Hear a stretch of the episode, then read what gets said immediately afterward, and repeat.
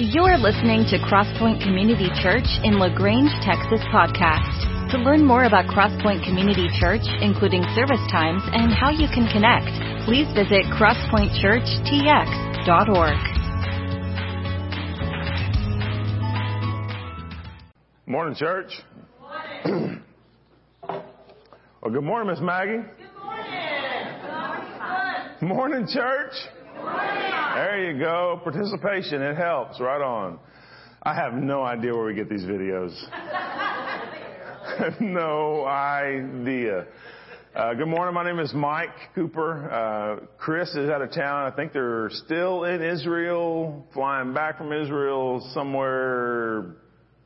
Yes, that, that way. Our kids are in, uh, teenagers are in youth camp in New Mexico. They're traveling back, so we're praying for them uh, as they travel back as well. Excited to share God's Word with you today. This is the fourth in a series on games people play.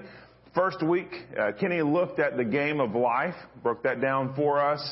Uh, the next week I did um, a version of chutes and ladders and how uh, life can be precarious at times.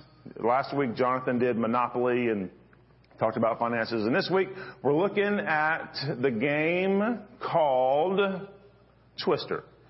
And if there's something that relationships can relate to, it is definitely this game, okay? Because their relationships can get twisted in a hurry, especially when God is not the center. The very first time I saw this game, I was probably seven years old, and it was a blast. Looking at this game in my uh, something along those 50s, somewhere in there. I look at this game completely different. If I look at a board game or a game like this and I think of injury, I think of pulling my back or a hamstring, then it's just not real fun to me anymore. And so I think everybody's familiar with the game of Twister and how you're supposed to put your feet and your hands and colors and all that kind of stuff and you fall, you're out of the game. But I thought it was pretty appropriate for relationships, and that's the, the, the, task this morning is to share with you what I believe is God's principles, what God's uh, foundation is on healthy relationships and how um, we need to make sure those are implemented into our lives.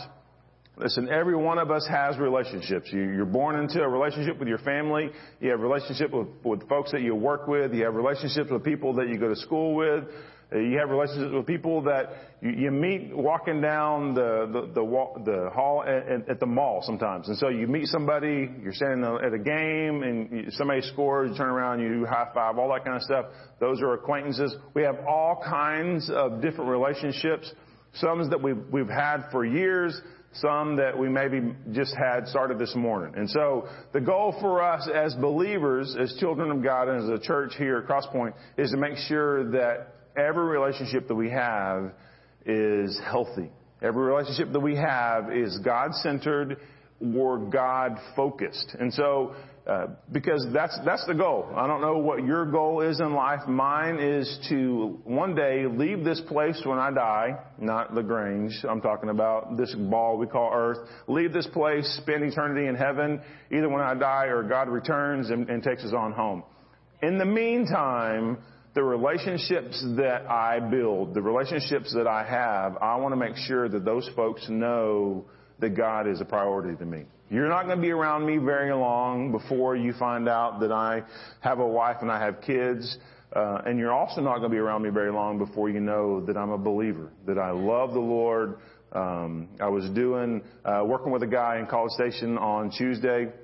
Walked up, met this realtor and she she looked down at my wrist and she goes, I have a little uh, Fishers of Men bracelet here, and she goes, "You're a believer." And I said, "Yes, ma'am, I am." And so it's one of those things. I want people to know that God is a priority to me. That should be the goal for us as a body of believers to make sure that people that we come in contact with, even if it may be just for an instant, maybe just for a moment, they understand that, that there is something greater that lives inside of us than, than the stuff that we have around us, the possessions that we have, but we have a relationship with God. And so I want to do that this morning. I want to talk about some healthy relationships, give us a biblical foundation for uh, what I believe godly relationships uh, look like. And so if you have your Bibles, turn to John chapter 13. And we're going to look at a couple verses. John chapter 13. We're going to jump over to John chapter 15 and then finish up in 1 Corinthians, a very familiar passage that talks about love. I really believe, church, that you can't talk about relationships without narrowing it all down to this four letter word that we call love. Uh, I believe that's how God designed it. I believe that's how God intended it.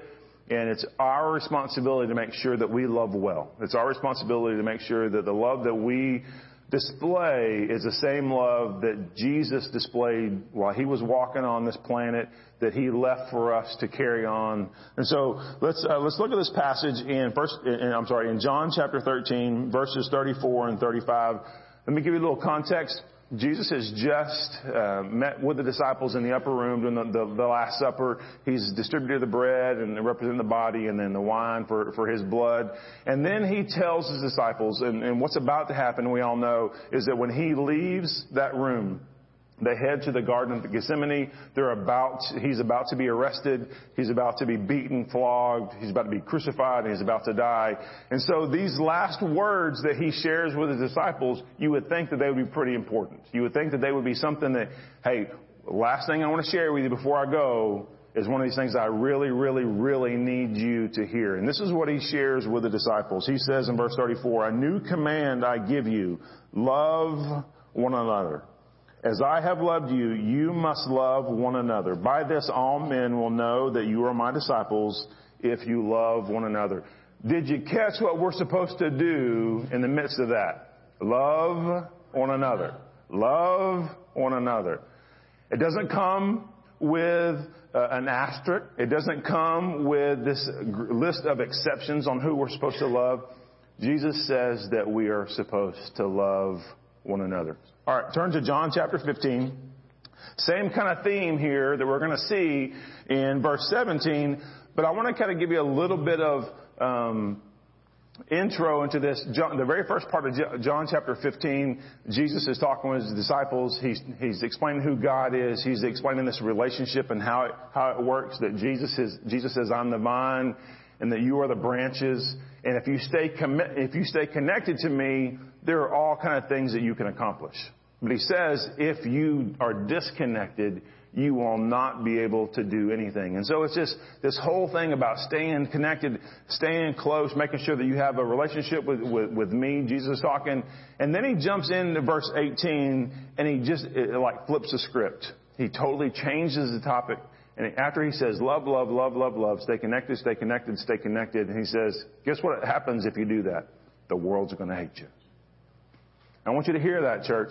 If we're doing what God has called us to do, He's called us to love, there's going to be some adversaries. There's going to be some feathers that are going to be ruffled and that you're going to catch a lot of that. If you're loving the way that God wants us to love. And then in verse 17 there in John chapter 15, he closes out this passage. Or verse 12, he says, This is my command that you love each other as I have loved you. And then in verse 17, he says, This is my command that you love each other. Man, do you hear a theme?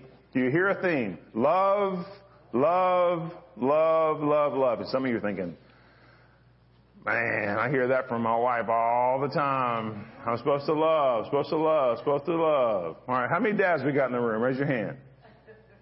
All right, all right. Happy Father's Day, Happy Father's Day, Happy Father's Day. Man, I just, uh, I can't tell you enough how much I admire dads. Can't tell you how much I admire dads who love their families, love their wives, love their kids, love their grandbabies, love their relatives. Thank you for doing that. It's uh, it is um, it's something that we need. I loved uh, the video that we showed the dads listing the words, what they thought of when they thought of fatherhood.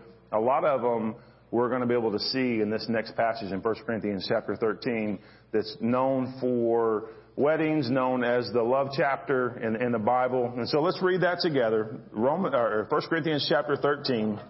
We're going to be looking at verses 4 through 7 and then the first part of verse 8. Very familiar passage. If you've ever been to a wedding, you've probably heard these verses.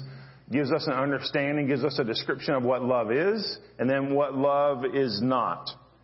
It says in verse 4, love is patient. Love is kind.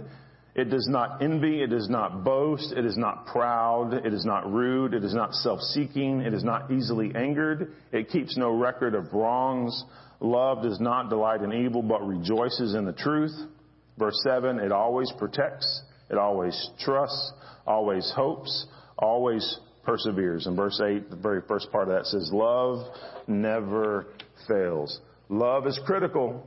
Love is crucial to who we are as a body of believers. In real estate, what's crucial? Three words. Location, location, location.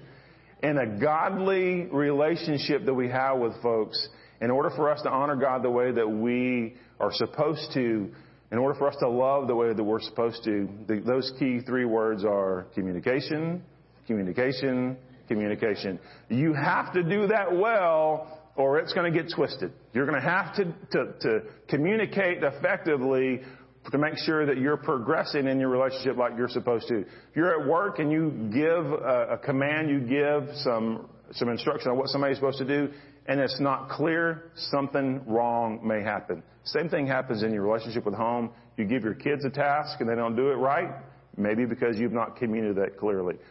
My wife and I do something probably at least once a month that I think has been beneficial for us. It's been crucial for me because I'm a guy.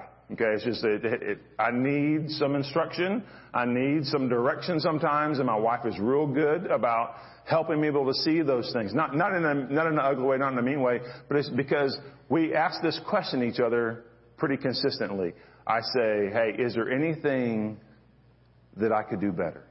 Is there anything that I'm doing that's upsetting you or driving you crazy.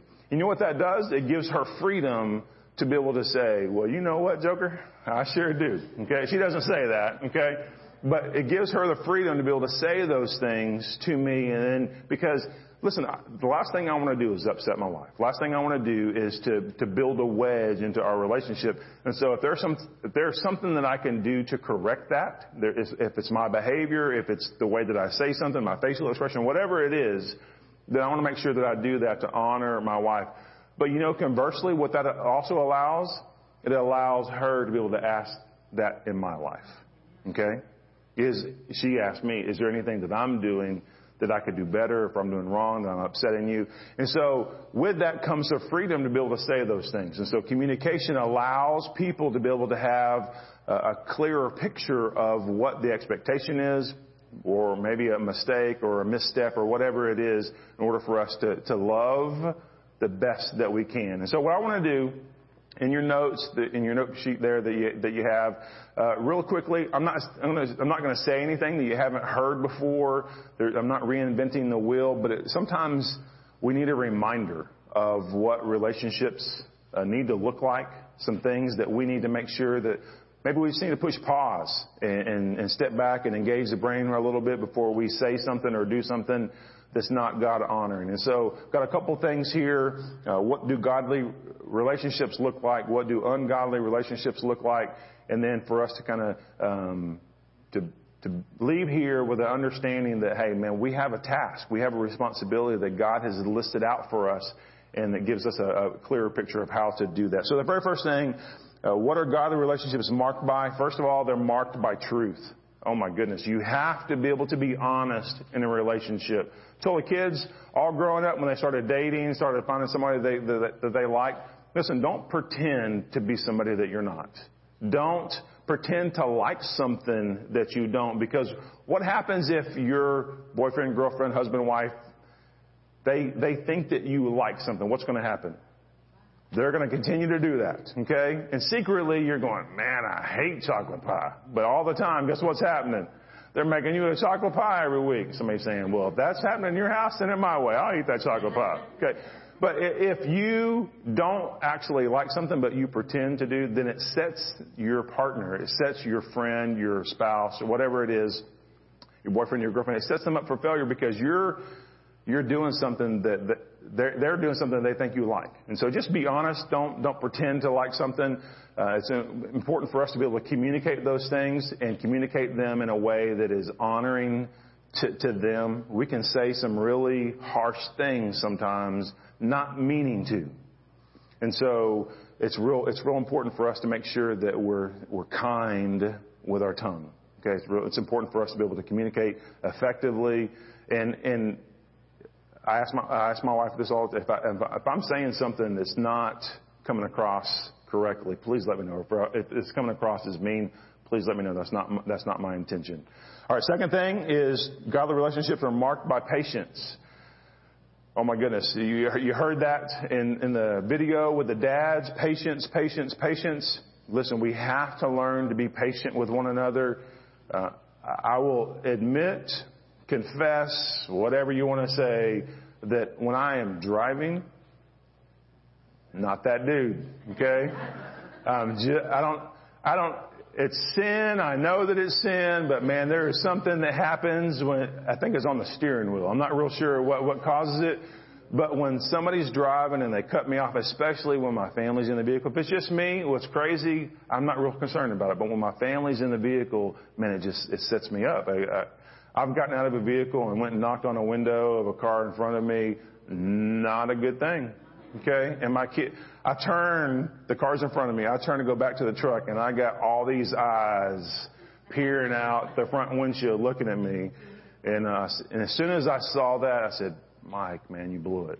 That was terrible, terrible. And so we have to learn to be patient, engage your brain, woo-saw, whatever you have to do to, to stop before you do something that you're going to regret. The, the text, push and send, whatever it is, man, please be patient. God is honored when love is patient. Okay? And so we have to make sure that we're, we're matching what God's Word says. Third thing I want you to see is there has to be trust in a relationship. And I believe, church, that when love is, is the, to the forefront of a relationship, when honesty is, is included in that relationship and patience, man, trust is going to happen automatically. It's a byproduct of a loving relationship. You're going to trust. There's not going to be this little bird in the back of your brain, this little alarm always dreaming up stuff. There, but we have to be able to, to trust. They're going to go where they're going to go. They're going to do what they're going to do. They're going to, they're, they're going to be who they're going to be. Okay. And so when we have a godly relationship, those things will be played out and these are some, just some characteristics that I believe God's Word shares with us over and over and over again what that looks like. So let's look at some ungodly relationships. What are they scarred by? What are they, what are they marred by when somebody introduces some characteristics that, that aren't focused on God? The first one I believe is that we have some selfish agendas. Ungodly relationships are marked by selfish, selfish agendas. We don't have to teach kids to be selfish. We don't have to teach individuals to be selfish. It's one of those sinful nature things that we have. We want what we want. And sometimes we manipulate. Sometimes we talk down to get what we want. Sometimes we do all kind of things to make sure that we win. And having a conversation. All right, so let me show, a little participation portion of the service here. How many of you honestly, you were in church, okay? How many of you like to have the last word in a conversation? We call it an argument, we can call it whatever, but how many of you like to have, oh, you're not getting off that easy. Nice and high. How many of you like to have the last word? Can you pan the, the, the camera down? I'm just kidding. Um, every, almost everybody likes to have the final word, okay? For whatever reason, whether it's just, hey, I gotta have just that little, uh, just one little, and it, it doesn't even have to be a word, okay? It Can, you can be walking away just going, hmm. And then, but that's the final word. And then they want to just knock you out. All right. So, but it's one of those things where we have our selfish agendas. In, in, in Scripture in 1 Corinthians 13 says, listen, that's not what godly love looks like. It keeps no records. It doesn't boast. It doesn't brag. It's not selfish. And so if that tends to be, I'll say me, that tends to be me, I know there are some things that I need to work on. There are some things that I need God to do in my heart so that I'm not, I'm not so focused on getting what Mike wants, but I'm, I'm focused on what my kids need, what my spouse needs, what my coworkers need, what my classmates need. Because what is the, what's the goal? What's the, what's the agenda here? Jesus says that we are to love each other because when we do that, what, what are those folks going to do? What is our family going to see? What are our classmates going to see? What are our, our coworkers going to see? They're going to see God. They're going to see the love of Jesus in us if we love correctly. Okay? So, selfish agendas is, is a characteristic of an ungodly relationship. Second thing I want you to see is jealousy or envy. And, and here's, I would challenge you, this is kind of crazy. I did some research this week. I didn't write it down because I wanted to challenge you with this. Go look up the definition of jealousy and then go look up the, je- the definition of envy. You're going to be shocked, I believe, of what Webster's definition of those two words are.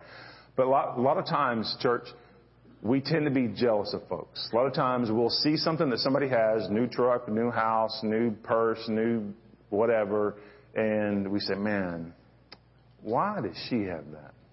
Why does he have that?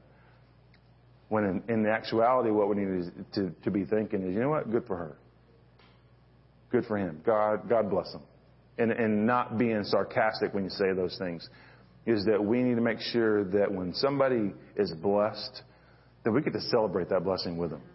That we need to honor God by saying, you know what? I'm so happy for them. And God, if you want to throw some my way, that'd be okay too. But it's just one of those things where we need to make sure that our relationships are not focused and, and zeroed in on making sure that we're keeping up with the Joneses, that we're, that we're jealous or envious of folks. Third thing I want you to see, and I think this is gigantic, and I believe that it's gigantic because it's written here in God's Word, is that an ungodly relationship, they're marked by people that keep records, people that keep tabs. Okay, and some of you know exactly what I'm talking about when I say that. You, in your in your brain, and ladies have a special gift um, in this. Not, not, I'm not being mean, but y'all remember stuff. Okay, I'm almost to the point where I need like anniversary dates and birth dates kind of put on my arm just because I just don't remember some things. But when it comes to an argument, when it comes to being hurt or offended, man, you remember those better than most guys do. Obviously, there are exceptions to every rule, but Scripture in 1 Corinthians says, listen, godly relationship, godly love, it doesn't keep records like that. It doesn't keep those tally marks. And the reason that it doesn't is because I got one up on you if I keep a record. I'm one better than you, or I'm closer to the Lord than you because, because you did this and you offended me, you hurt me. God doesn't work like that. God's math doesn't work like that. Listen, the, the, ground, the, the foot of the cross, the ground is level and everything is equal. I need forgiveness. You need forgiveness. You make mistakes. I make mistakes. In order for me to honor God and in order for me to love people the way that God wants me to love them, I don't see the times that they've, that they've offended me. I don't see the times that they've hurt my feelings. Denise and I say this to each other all the time. I would much rather be the person that's taken advantage of than to take advantage of somebody else. Because I believe that God sees our hearts and says, listen, I'm going to be kind, I'm going to be, generous, I'm going to be courteous, and if I get taken advantage of, then cool, no worries. But I don't want to be the person when somebody leaves the room going, that guy's a jerk. That guy's mean, that guy is narcissistic, he's selfish, whatever it is. I don't want that to be on me. I want people to say, you know what? Hey, that dude loves Jesus. I know that I got over on him. I know that I got it, took advantage of the situation. And maybe they leave the room saying, you know what? Maybe I'll do it again. But, but God is honored by the way that I care about them. God is honored by the way that I love them and that I forgive them. So a couple last things I want to share with you is that number three, godly relationships are other focused. It's not focused on self. It's others focus because I want to make sure that people see love. And I can't let people see love in me if I'm so consumed about what Mike Cooper wants. I can't let people see the love of Jesus if I'm, I'm so consumed on the things, the possessions, whatever it is that I want. And so ungodly relationships, they're, they're other, they're self-focused. They want, they want, they want when they want it, when they want it, when they want it. And so in order for us to love like God wants us to love, we need to make sure that we're others focused. I want to be known as a guy. I want to be known as a man. I want to be known as a husband. I want to be known as a father. I want to be known as a grandfather who loves, who loves, who loves, who loves. And I want to be known like that. I want, I want there to be this, this little little cartoon bubble that floats over my head saying, this guy loves Jesus, this guy loves his family, he loves his church. I want that. And so how, how does that happen? How do, how do we make sure that we're known like that?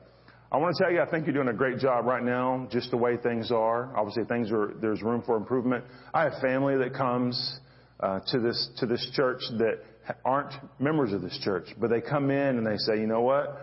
I was a little bit surprised. I was a little bit surprised when they, when we came in and I saw the handshakes, I saw the welcome, I saw the hugs. It was awesome. It was beautiful. I felt welcomed when I came into this church. I have some people that aren't family members, they, and they weren't churchy folks, okay? And so they said, first of all, in a, in a kind of a joking way, says, I'm, I'm, I'm lucky that the ceiling didn't fall in on me because I hadn't been in church in a really, really, really long time. But they also said, I didn't feel judged. They looked at me. I looked like they look which I'm not real sure what the what the world, what our, our community thinks that the church is going to look like. But the reason they have this misconception maybe is because we've not loved in the past like we need to love. And so church can't, can't beg you enough to love, to love, to love the way that Jesus loves. I want that to be the identifier of our church. I want that to be the identifier for each Heine sitting in a seat in this congregation today. I want love to be the identifier how you're known. There are lots of identifiers that are really easy people pick up on instantaneously. We're going to look at a couple real quick. I love the first one. This is a, a nice little identifier. Anybody know where this place is?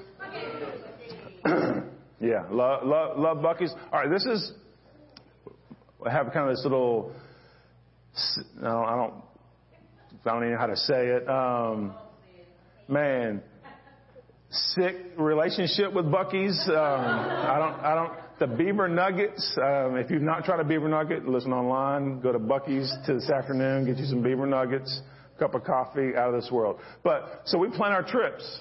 Okay. Oh, I'm sorry, we don't plan our trips around Buc-ee's. We plan our our gas fill ups and our bathroom breaks around Buc-ee's. Okay. We can leave our house and get to the Baytown Buc-ee's, top off the tank, and we're good all the way to the Alabama Buc-ee's. Okay, where you take south and you go to Orange Beach. No lie, I can, and then we get to our place when we go to Destin. Um, we, we spend the week there. I don't put gas in the vehicle. I get all the way back to Alabama. I put gas in, get it to the Buc-ee's in Baytown, and I'm back home. Okay? It's a beautiful thing. All right? I told you it's kind of a sick relationship. All right. So maybe it's not a healthy relationship. All right. Second image here. Identifier. You got any Aggies in the house? That's what I'm talking about. All right. So around this area, maybe uh, especially just a little bit north of here, that you see almost everybody driving with these little emblems on their on their cars. Last week we're sitting in the, I was standing in the back with Kenny, and um, I'm a huge college baseball fan. A&M had lost to Stanford that weekend, and uh, Kenny looked at me. He goes, "I think Texas is still in the in the in the playoffs." I said, "Shut up, dude." My wife's doing in the back doing Gators. She's uh, from Florida. She loves Gators. All right. So, um, but then the next week, Stanford, same thing to beat A&M, knocked out Texas, and I'm going, I can't wait to see Kenny. So I'm going to talk some smack. All right. So anyway, you see, you, you know what university this represents just by seeing this little orange outline here. Okay. That's an identifier that you know. Nobody has to tell you what that is. Next one. Number three, no onions with a Dr. Pepper. Okay. The quarter pounder with cheese. I'm telling you, it's, it's right. All right. So everybody knows the, the golden arches. We know that because it's, it's, it's just ingrained in our brain as an identifier. Next one. What's that one? Apple. All right. So I'm, I'm a, I'm a PC guy, so I'm not, I'm not so hip on the Apple products, but that's just me. Okay. Just because I grew up with that. And I had a, I had a 486DX in college, uh, and you're saying, no, I have no idea what that is. You don't even know the sound it took uh, to get online on the internet. You old folks, you'll know what I'm talking about here. Okay, you have no idea, young folks. But we know what this image represents. Look at the back of your phone. For the majority of people in this in this room, you know what this is. But these are images for stuff. These are images for universities. These are images for, for locations.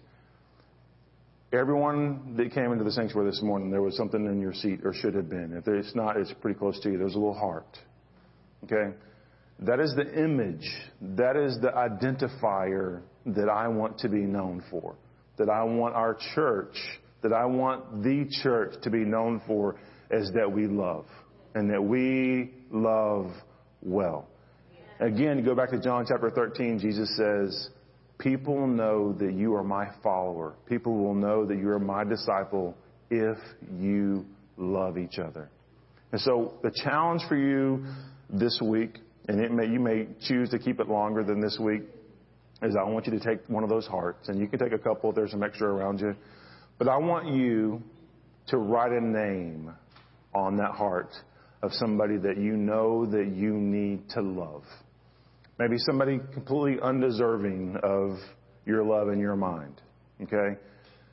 But I want you to keep that with you. Put that on your mirror in your bathroom. Put that in your pocket. If you're a guy and you have keep change in your pocket, keep that with you. Ladies, keep that in your change. Where, wherever you're going to see it every day this week as a reminder for you to love. A reminder for you to say, you know what? Man, love is patient. Love is kind. Love doesn't boast, doesn't brag. It's not selfish. It's not envious. I need to love this person like that this week. I believe that God will do something amazing in your life. I believe that God will do something amazing in the person that you love when you allow God's love to flow through you to that individual. For some of us, it may be your spouse that you're having a hard time loving, and you're saying, you know what, man, I, I need to do better as a husband. And maybe your kids, I need to do better as a dad. Moms, I need to be a better wife, better mother, whatever it is. Better friend, better daughter, better son. But let God permeate. Let God just cover you with the kind of love that He wants to share, that He wants you to share with folks that are going to be around you. Allow God to use that um, for His glory and for His honor because ultimately it's about Him.